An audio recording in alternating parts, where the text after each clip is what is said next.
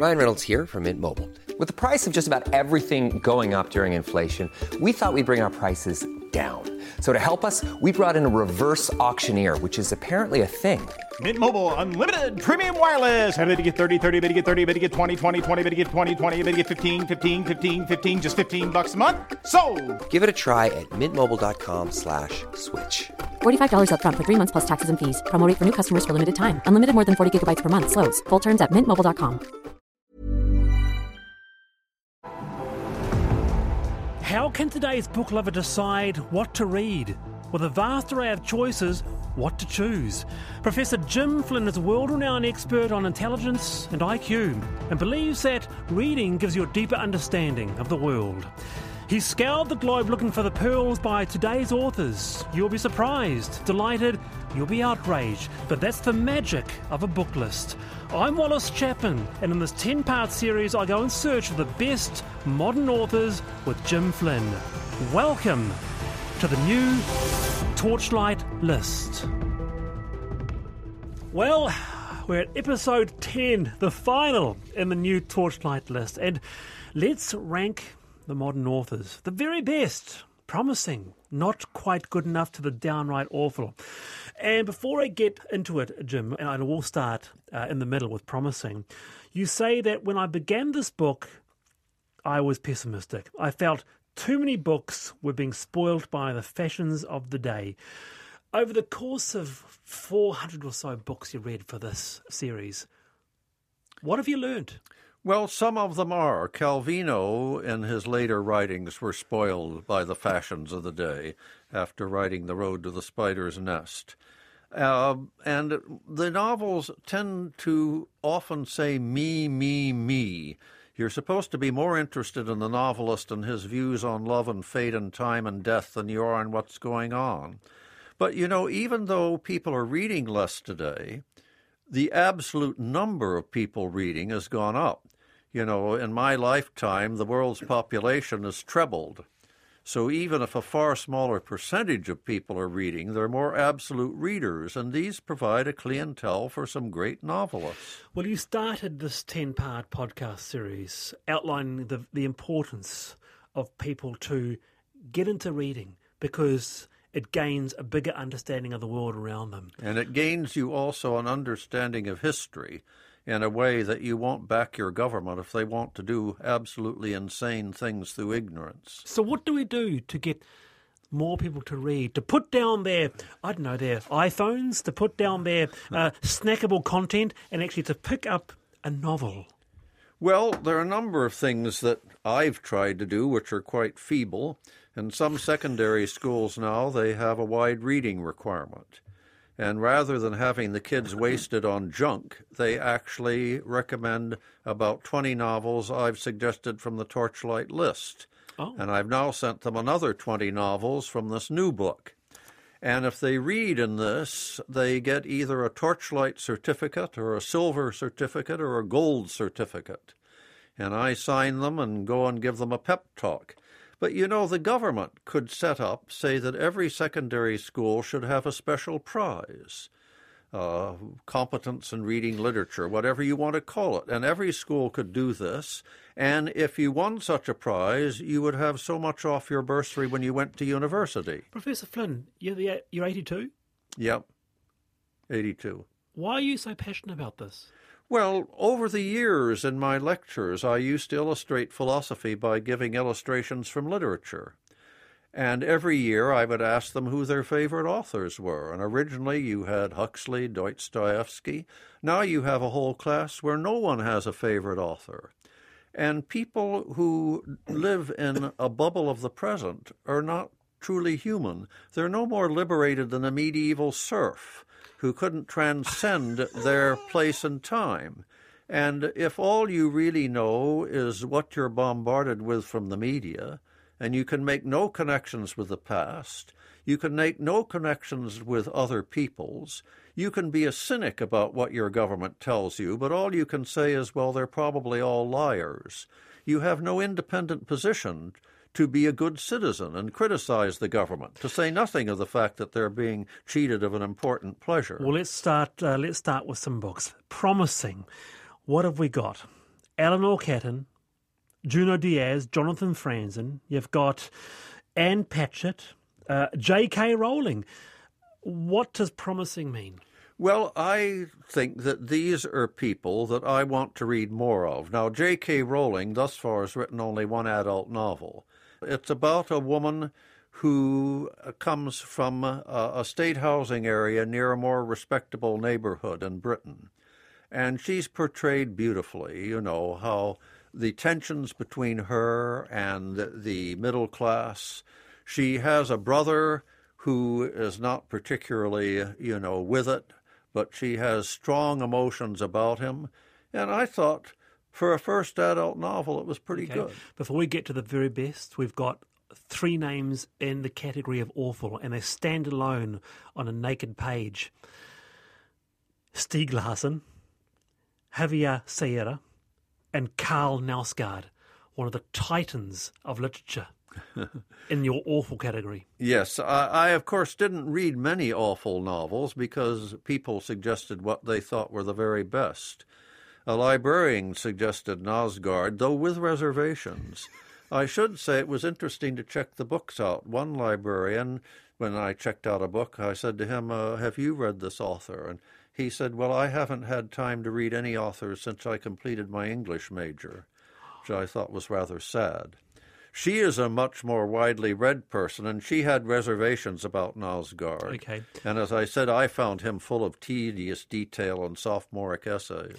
And in the not quite good enough category, it's huge. And two jump out at me, which we haven't talked about in the 10 part series. Lionel Shriver. Yeah. We need to talk about Kevin that's a good novel. Brilliant novel. It is Jim. a Not a good novel. novel. Brilliant novel. It's, it's a good novel. I, I like brilliant it. novel. And uh, I didn't feel what other the other few of his I'd read were hers. up to hers. I'm mm. sorry, was up to the mark. That her other novels. Fair point. Fair point. I've read a lot of hers. Martin Amis. Martin Amis. Not a fan. I think Martin Amis writes about as good a novel as you can if you're trying to write the great novel. He should be more satisfied with writing about what he knows and what he can portray well. So uh, I, I enjoyed that his London Fields. I thought his other novels were not nearly as good. London Fields has some awfully good material okay. in it. And the very best, the cream of the crop. And like the awful, it's actually quite a small list here. But you do put on the pedestal, you say, whatever Ishiguro writes, from now on, I think his five starred novels render him secure, and as the reader knows, I think his style sublime. So you're a big fan of Ishiguro, but also Edna O'Brien. Edna O'Brien wrote some awfully good novels, not just The Country Girls, but some of her follow up novels about Ireland in the 1990s were absolutely excellent, particularly two women who are making do on a subsistence farm and uh, their position is painted very well. At one point, they have managed to get a hold of a bit of sugar, and they put it in their tea. And one said to the others, "Now we're living like lords, aren't we?" And uh, it shows the rural poverty of Ireland at that time, but portrayed with great sympathy. You've got one person we haven't talked about, Erik Larson. In the very best? Yes, Erik Larson, we didn't talk about him because, of course, rather than novels, he writes popular history. Uh, but his Devil in the White City is a classic. It's a wonderful piece of reportage about the Chicago World's Fair. And during the World's Fair, a sadist had come who trapped women to be tortured who happened to be at the fair. But the wonderful thing is about how he contrasts the beautiful society presented in the World's Fair with the reality of what it was to live like in Chicago at the time and it's a wonderful novel. But he's written other other excellent, outstanding popular history. And briefly, in the category of those I want to read more of, one name stands out because I love this writer, Jim. You're not quite so enamored, and that's Michael Ondaatje, uh, The English Patient, The Skin of a Lion. Great writer. You enjoyed The English Patient. Loved it. Yes, I, I found it often a bit tedious. No. Uh, but In the Skin of the Lion is a great novel. It's about people in Toronto at the time when the Industrial Revolution was exploiting workers to the nth degree. and the jobs they had, you know, in a tanning factory, they had to go into a vat and eviscerate the animals and take all the waste products out, and then they had to stamp the stuff and dye, and their their bodies were colored, and the smell was overpowering, and you could understand why these people became communists or anarchists. And there's a wonderful description of how they tried to hunt down union organizers in the timber industry. It's a very powerful novel in the skin of a lion. Mm. And in the same category, those you'd want to read more of is one person I'm not so familiar, wrote a famous book, of course, and that is Anthony Burgess. Anthony Burgess is uh, a novelist. He's written dozens of novels, and he was a composer, you know, of no mean rank. You see, I didn't know that. Yeah, well, Burgess, uh, he was a good composer. His first novels, the Malay trilogy, are wonderful novels about the decline of British rule in Malaysia. And they follow through several characters that are treated with great sympathy. One is an alcoholic in the ranks. One is a guy who is always trying to make peace in Malaysia. He brings together all sorts of ethnic people at a place at his home who, of course, loathe each other. Uh, but he became corrupted by being a show off. A Clockwork Orange. Clockwork Orange was good. I found I was put off by the dialogue. I had trouble following what the kids were saying. Uh, but what he did after that, he wrote Earthly Powers, which should have been a wonderful novel, but as we discussed, he keeps showing off his erudition. And uh, the novels he wrote after that, he seemed to recover a bit. He began to write novels in a more straightforward style.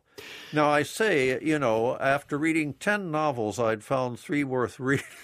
And do I read, want to read another 20 novels? But he is someone I do want to read more of. How interesting. I thought the Anthony Burgess, the composer, was another Anthony Burgess, but no. he's the same one that wrote A Clockwork Orange. It's yes, uh, he yeah. isn't an absolute, you know, he's not an Elgar.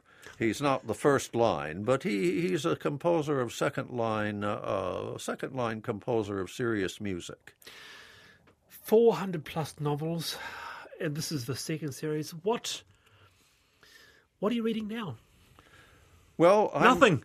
yes, not, not, not nothing. Uh, I'm starting to read some of the people I say I should read more of, yeah. and I haven't got far into that yet. I was pretty exhausted when I finished this, and I'm now reading mainly books about how universities might be better than they are in the evening. But I'll get back to novels shortly. There's no no reason why I'll knock off completely. And at the age of 82, do you think you'll still keep on reading for pleasure? Do you enjoy it? Oh, yes, I will. Time, I don't think I'll write another book of this sort. Because you see, when I wrote the Torchlight List, I was writing about books that throughout my life had moved me. And it was almost an autobiography.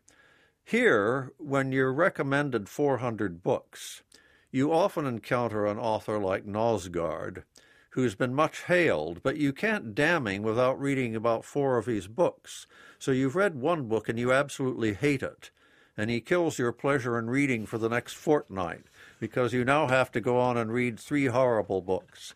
And I don't think I could put myself through that again. That is, I'm never again going to write this sort of book because it meant too many evenings of reading trash that I really disliked. I completely disagree with you about Knausgaard, but uh, Professor Emeritus Jim Flynn, it's a pleasure to have you on as part of this 10 part series on books. Well, I very much enjoyed it.